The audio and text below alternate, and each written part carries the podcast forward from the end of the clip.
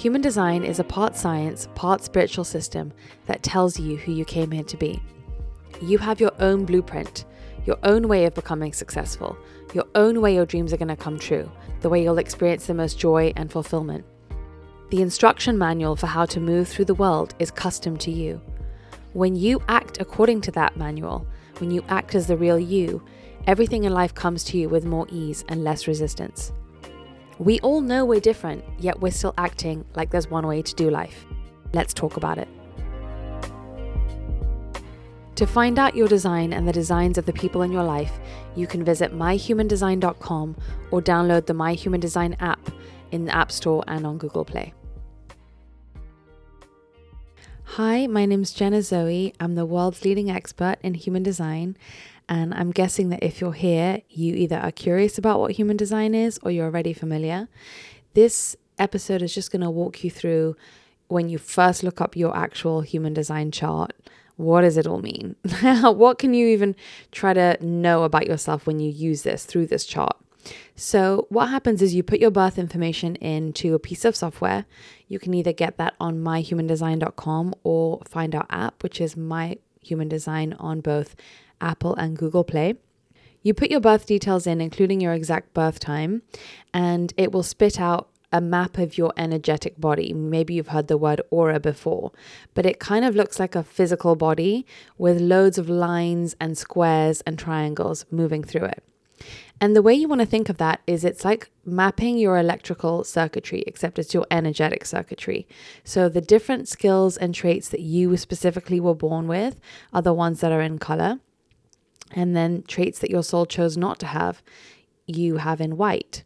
So I realize that it's a lot and it looks very confusing and overwhelming. But if you look next to the chart, there's always going to be the exact chart properties described to you. And I'm going to walk you through what your human design chart can tell you. So, the first thing is your energy type, and that's basically how your energetic patterns function, how your energy functions.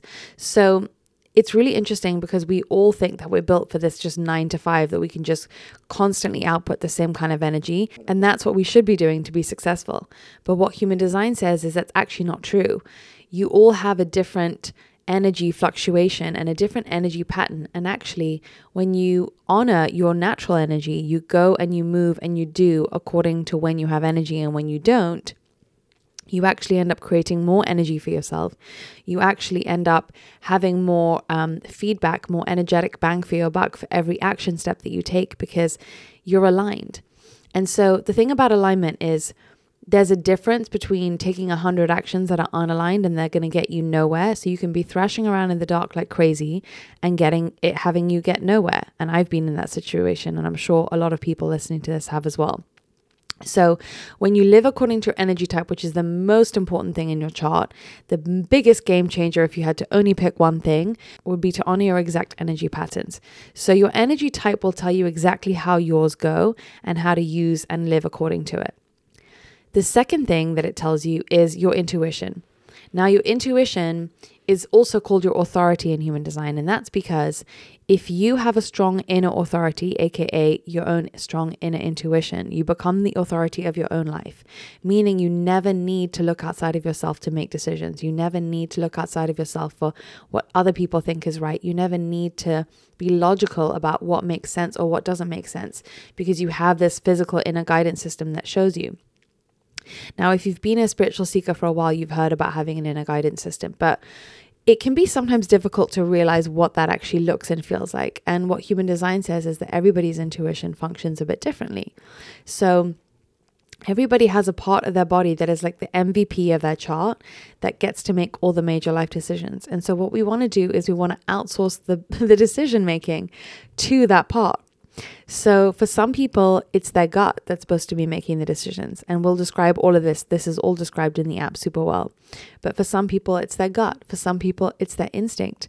For others, it's their emotions, their heart, their minds.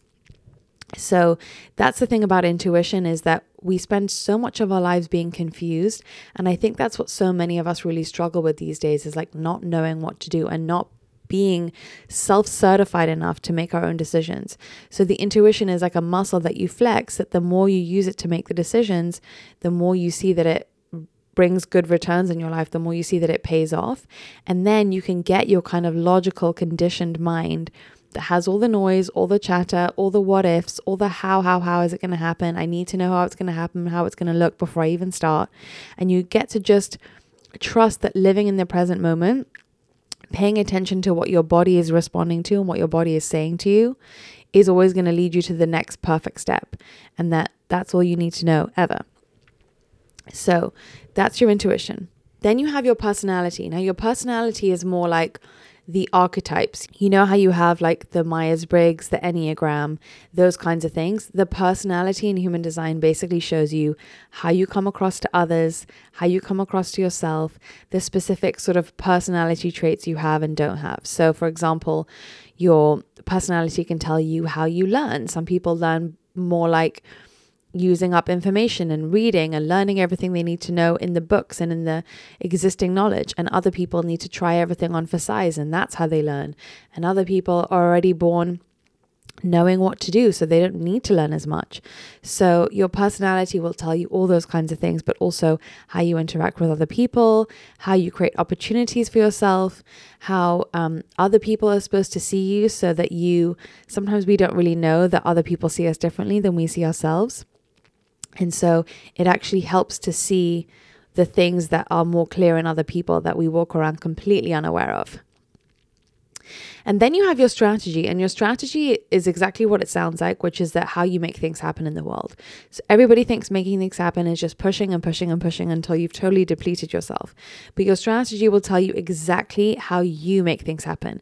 And it's very, very not what you think. So that's actually one of my favorite pieces about the human design chart and then the next two are really interesting because the universe is always going to be trying to communicate with you how much and where you're on path and where you're not. So you have the sign and the not self. The sign is the feeling you get or the sign you receive when you're on the right path with something. So everybody has like a signature way that they can tell that they're aligned. And then your not self is the thing that the universe uses to show you that you're not aligned or the areas that you're not aligned in. Alignment isn't necessarily a, you know, it's not a binary. It's not either you're totally aligned or either you're not aligned at all. But for example, you could be aligned in this one area of career and not in another area of career. So it does get very nuanced and very specific, and especially the more you play with it, the more it really pays off. that's the magic of this this journey is they call it the human design experiment because if you're coming to it now, you're really on the forefront of trying to live in a way that is in alignment with your essence rather than who you've been told to be. And that's really genuinely so much pioneering for what this world has currently explored. Then you have your manifestation process. And I think this part is really fascinating if you've ever tried to manifest, quote unquote, because some people are supposed to be manifesting being very clear about where they want to go, you know, having the vision boards and being specific and wanting the white house with the green door. And other people are just supposed to generally want a house that is the right size for their family, that feels a certain way, that, you know, kind of gives them a certain feeling and, um, you know, leave the rest of the details for the universe to color in. So you're either manifesting in a non specific way or a specific way. And this one really changed my life because I would always try to manifest in a specific way and it never ever worked out for me. Whereas when I actually aligned with becoming more non specific about it, things started just flowing to me so much more easily. So that one is um that one's a personal fave. Then you have your life theme. Now, your life theme, there's 192 life themes you can have in human design. And each one of them basically describes your life purpose, your theme, the the path that you're meant to walk in this life. So when people always ask, you know, what's my purpose? How do I know my purpose? The life theme is always the thing that I point them towards because it will literally very detailedly describe to you what your soul is here to do in this lifetime and what it's here to accomplish. And so the more you can focus on that, again, the more alignment you can reach. And when you show up in the way that the universe wants you to show up, the universe gets behind you so much more because it's saying, oh, wow, okay, this is the person who's really being who they were here to be. That serves me, that serves everybody in the world. And that serves the person themselves. So let's throw all the resources behind them that we can. You know, let's make things flow. Let's help them out. When we are unaligned, the universe gently puts obstacles in our way to show us to take, you know, that we've maybe taken a detour. Um, And you know, it's just the universe's way of saying, honey, try another way or something's up here. Then you have your digestion. Now, there is so much homogenization in the diet culture these days that we've been so conditioned to eat, you know, and we're so confused. Like, should I fast? Should I not fast? Should I eat small meals? Should I not eat small meals? Is cold food good for you? And the answer is everybody has a very, very specific way that they eat. There are 12 different kinds of digestion.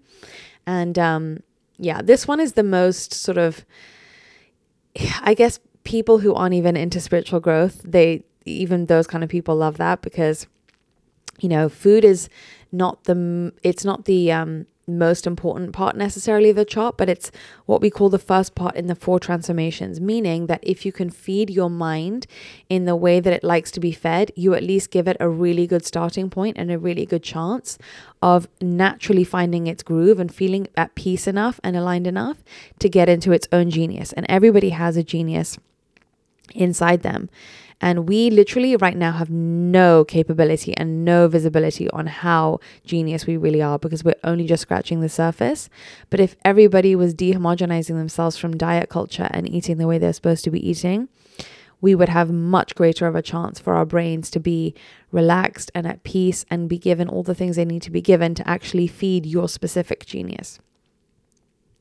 Then you have your strongest sense, and your strongest sense, there are six senses and everybody has one that is more prominent. So that kind of becomes I like to think about it as kind of a second love language because if you are a touch person, for example, the way that you feel the most love, the way that you would receive the most value would be through the mechanism of touch. And also, whatever it is that you do in your life, the best medium for you to use to transmit it through would be touch. So you never want to leave out your physicality, for example, if you're a touch person and touch is your strongest sense. It's basically saying that is the medium through which you give and receive your gifts. And then lastly, for now, because we are always adding more things into the app, but lastly for now is your emotions. And your emotions are really interesting because there is 50% of the population that feels things just without ever even needing for them to be a, for there to be a reason that they feel something. You can wake up and feel down or wake up and feel super happy and it's this wave that just has no you have no control over this wave. And those kind of people are here to experience the full spectrum of human emotion so that we can all learn more about how each other functions and feels and you know, the important thing about life is not what happens to us about in life. It's about how we feel about what happens to us. That's what creates our satisfaction and our joy in life. You know, we've all met those people who have everything, but they're not able to feel it all. Or similarly, um, you know, you can train yourself to get so tickled and delighted by a morning coffee. So that's what emotionals are here to do. And then you have people that are non emotionals, and that doesn't mean that they're not emotional. It means that they are almost sponges for the emotions that are going on in the world around them. So only when an outside situation would come to their plate would they feel an emotion. Only when they're sensing someone else around them being emotional would they start to pick up on other people's emotions. So they're real, in the technical term of being empaths, they're the ones that really feel it. And there's so much more to this, and it goes so much more nuanced because um, you know, even just in the world of emotions, you can have people that are non emotional that seem like the most emotional people because they've been, you know, not trained to ever not soak stuff up and then hold it in their own bodies or people that are emotional have so much shame over being emotional that they shut it down without realizing that it's a gift of theirs if they know how to work it properly. And so everything in the app will tell you this, but I wanted to put this in the podcast somewhere so that if you're just coming to us and finding us this way, you have like an easy walkthrough that you can then dive into the rest of the episodes with this kind of as like a reference point. So let's dive in.